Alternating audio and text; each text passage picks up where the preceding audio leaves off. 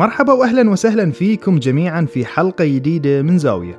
موضوعنا إن شاء الله اليوم بيكون عن جدلية مهمة دائما نلاحظها في المراجعات وبين فئة بنسميهم في حلقتنا بالمحنكين السينمائيين وبين المشاهدين العاديين اللي هي جدلية المشهد اللي تحصل واحد يقول عنه هذه مشهد عظيم ويعكس دلالات سريالية وأنطولوجية وأخلاقية وأركيولوجية ومشاهد آخر يشوف نفس المشهد ويقول إنزين أنا ترى شفت نفس المشهد بس ما شفت اللي شفته أنت لدرجة يشك أنه شاف نفس الفيلم اللي شافه رفيجة.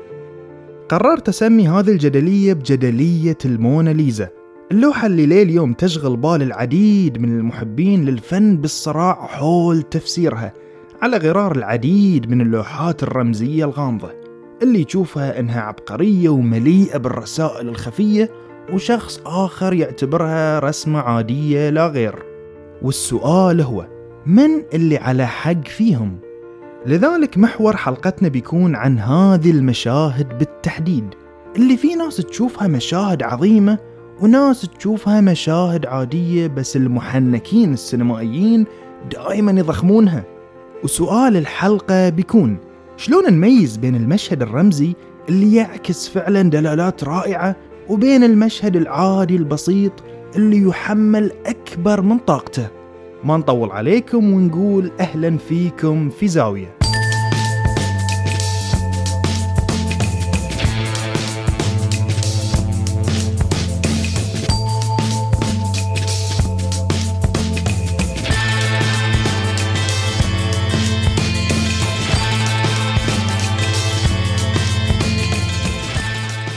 في بداية الموضوع لازم نعرف شنو معنى الرمز وهو بكل إيجاز العلامة الدالة على شيء معين من دون تطرق موجه الرسالة إلى كلمات وجمل تعريفية أي أن الرمز طريق مختصر لتكوين صورة ذهنية عن أي شيء سواء كان هالشيء فرد أو جماعة أو ظاهرة أو تعليمات أو أي موضوع آخر. والرمز يعتمد من خلال عملية واحدة اللي هي الاتفاق. اليوم مثلا شنو اللي يخلي اللون الأحمر يدل على ضرورة وقوف السيارة في أي تقاطع؟ وشنو اللي يخلي هز الراس بطريقة عمودية تدل على الموافقة؟ وشنو اللي يخلي شعار الحمامة يدل على السلام؟ وشنو اللي يخلي رسم دائرة وفوقها نقطتين يعني تاء مربوطة؟ الجواب بكل اختصار هو الاتفاق أي أن البشر والأمم على اتفاق تام بأن كل هذه الرموز لها معاني ثابتة. وهذا الاتفاق عزز من مكانة الرمز في عالم الإدراك البشري وطور استخداماته حتى انبنت علوم عليه مثل علم الدلالات. وصارت العديد من المجالات الفنية تستند استناد كلي عليه. وأبرز هذه المجالات مثل ما تعرفون الفنون التشكيلية والسينما. اللي صارت أكثر المساحات اللي تنتشر فيها الرمزية بمختلف درجاتها وأنواعها.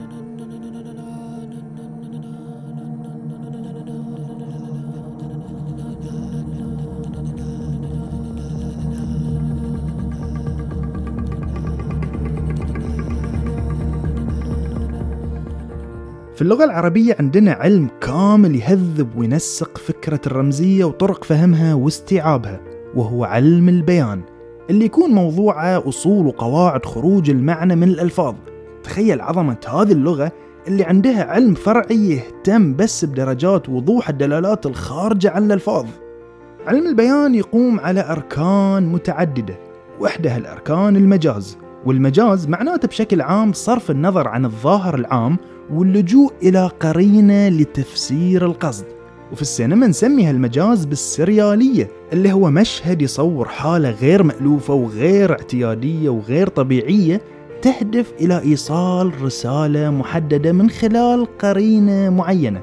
ووظيفة هذه القرينة هي حلقة الوصل بين التفسير المقصود والمشاهد المطلع على الرسالة. تخيل مثلا تصور فيلم عن واحد مشهور يصير وسط زحمة وكل ما يقتربون منه الناس يختنق ويختنق لحد ما يطير ويتحرر من اللي حوله. مشهد مثل ذي غير طبيعي وغير اعتيادي. كلنا نعرف بطبيعة الحال ما في إنسان يقدر يطير ولكن من خلال قراءتنا العامة للمشهد بنقدر نعرف أن القصد هو إنسان عايش وسط ضغط شديد والطيران مثل له تحرر وانفكاك.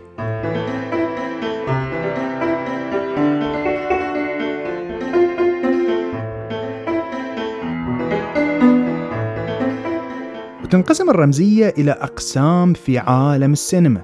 القسم الأول نسميه بالرمزية الحوارية وهي الرمزية اللي تجينا دائما في سياق حوارات بين الشخصيات. مثلا في المشهد الافتتاحي في فيلم الختم السابع لبيرغمان يفتتح المشهد بين واحد شكله شاحب يقابل جندي ويقول له أنا هو الموت.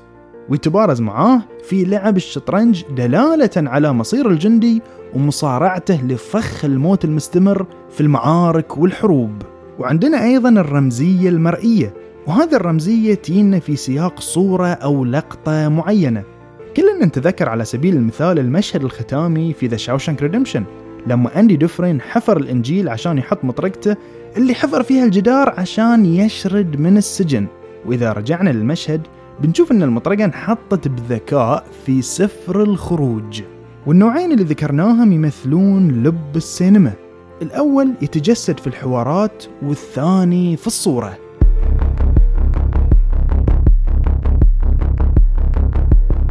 الرمزية في الفن مفيدة وممتعة جدا ولكن لو التزمت سياقها السليم في الطرح. أي لو كانت رسالتك السينمائية رمزية وتحتوي على قرينة لتوضيح مقصودك بتكون أديت رسالة تستحق الانتباه لأن الرمز في الفن يحفز الفكر على التحليل والانتباه على دقائق الأمور وإضافة إلى ذلك يطور من فهمك للأنماط السينمائية وبذلك تتسع رؤيتك الكلية حق هالفن. العتب والإشكال اللي واقع فيه الفكر السينمائي اليوم هو بكل اختصار عدم وجود وعي جمعي بفكرة الرمزية السينمائية. تحصل ساعات مشهد عادي وبسيط ولكن ينقال عنه من قبل المحنكين إنه مشهد رمزي سريالي يعكس الواقع النفسي والنفساني والسيكولوجي وتحصل تكرار في المعاني ولكن بمصطلحات مختلفة. عشان بس يثبتون لك انهم الوحيدين اللي فهموا المشهد. والإشكال اللي تعاني منه الفئة إنها أساسا ما تعرف معنى الرمز وسبب استخداماته لأنهم يظنون أن مجال التأويل مفتوح أمام كل شيء وأي شيء ممكن تفسره مثل ما تحب. وهذه القناعة بروحها كارثة وتمثل لوعي سينمائي مشوه وغير سليم. على سبيل المثال واحد شاف فيلم هالك اللي هو الرجل الأخضر. وقال لك إن هالفيلم يمثل المواطن الأمريكي المقهور من سياسة أمريكا ويمثل حالة الغضب من الدولة العميقة. ولو جيت حق طبيعة القصة بتلاقيها مجرد قصة كوميكس عن واحد يعاني من بعض الاضطرابات اللي تخليه وقت الغضب يصير كذي. أما سوالف المواطن المقهور والدولة العميقة فهذه تكلف وتصنع وتحميل الدلالة ما لا تحتمل.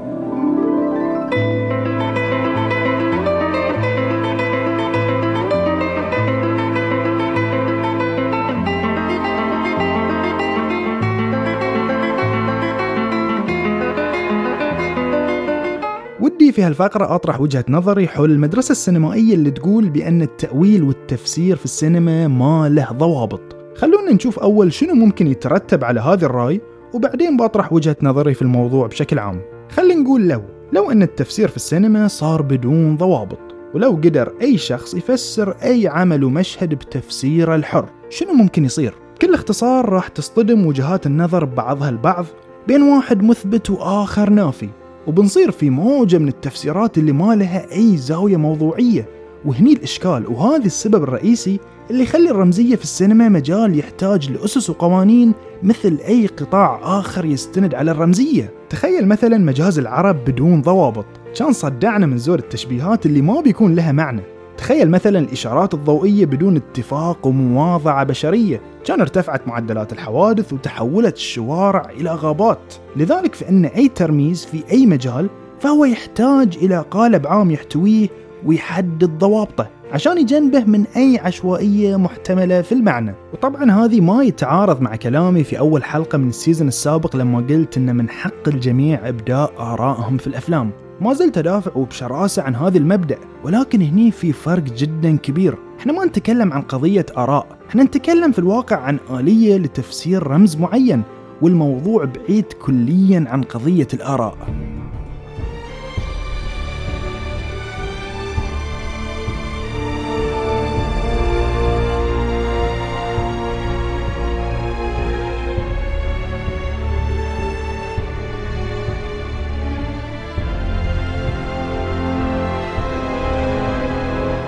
من وجهة نظري عدم الالتزام بالضوابط التفسيرية أثناء النظر لأي عمل فني بيعزز من الطابع النسبي في الآراء. يعني كل واحد مثلا بيشوف لوحة أو فيلم وبيقول تفسيره الخاص البعيد جدا عن الثاني. وهالشيء من شأنه أنه يزيد الفجوة بين المراجعات ووجهات النظر السينمائية لأن كل واحد بيقول كلمة بالنسبة لي والثاني بعد بيجيك وبيقول لك بالنسبة لي.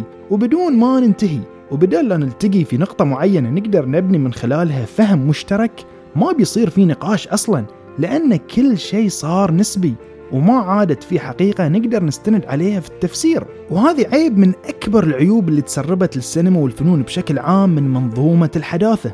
المنظومة الفكرية اللي هدمت كل الركائز والأسس اللي تقوم عليها المعرفة البشرية بهدف تحرير الإنسان من القيود.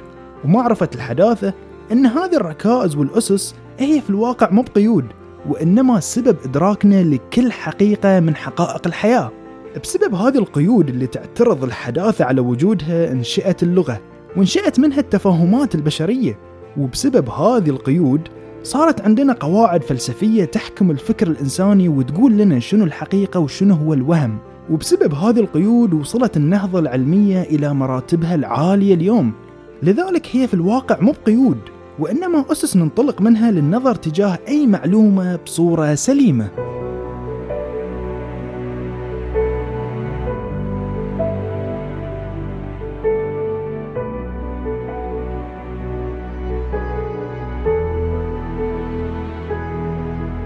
ستانلي كوبريك عنده عبارة قالها بعد صدور فيلم المشهور Space Odyssey وبالتحديد لما اتهموه الناس بالغموض.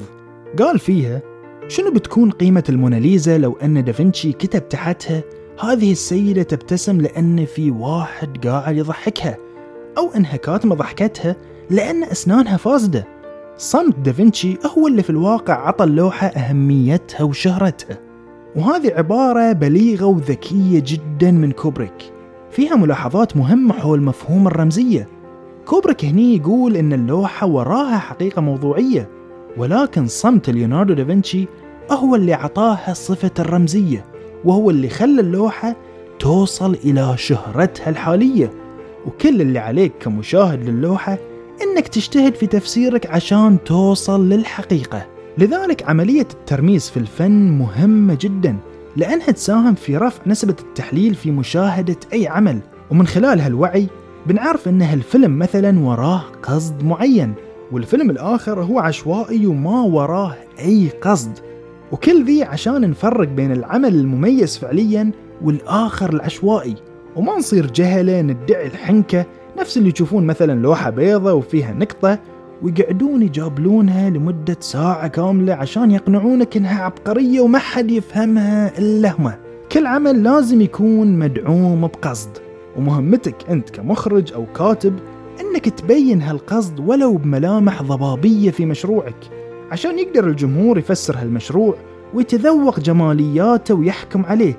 وهني تي أهمية الرمزية وطرقها في التعبير وتحويل الفيلم إلى مشروع للفكر والتأمل بدال لا يكون ساعتين مملين.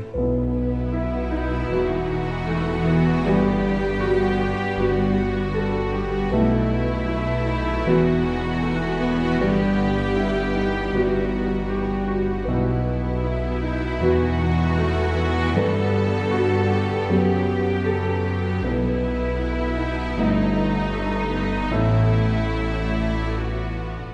هذه إطلالة سريعة جدا حول هالموضوع. كان ودي أسهب في أزيد ولكن كل ما تكلمت بتطرق لا إراديا للعديد من الموضوعات المشتركة لأن موضوع الرمزية في السينما صح جزء كبير منه سينمائي ولكن أيضا جزء كبير منه فكري بحت. والجزء الفكري تدخل فيه علوم متعددة من مختلف المجالات مثل علم الوضع واللسانيات والرمزيات ونظرية المعرفة وحتى تاريخ الفكر الإنساني. الهدف من الحلقة كان إزالة هوس النخبوية اللي يشغل بال بعض متابعي السينما وربعنا اللي فاهمين فكرة الرمزية على أساس إنها غموض وبس. وكثر ما خليت الفيلم مو بمفهوم صار عظيم. واللي كل ما قلت شيء عن الفيلم قالوا ترى أنت ما فهمته. هذه الفئة في الواقع هي اللي محتاجة تعطي نفسها فرصة وتتعلم بعض من أسس وقواعد الرمزية لأن مجرد طرح الغموض والأسئلة مو بعبقرية وإنما عملية الكشف والبيان هي العبقرية. نفس اللي يقول دايما اسأل نفسك أسئلة عشان تكون في طور فكري أعلى من اللي حولك. نقول له ترى طرح الأسئلة مو بعبقرية وإنما العبقرية في الإجابة وحل الأسئلة المعقدة. ولو كان مجرد طرح الأسئلة يستحق الاتصاف بالعبقرية كان نص العالم عباقرة ويستحقون جوائز وتكريمات. ولكن مرة ثانية العبقرية في الإجابة مو في السؤال.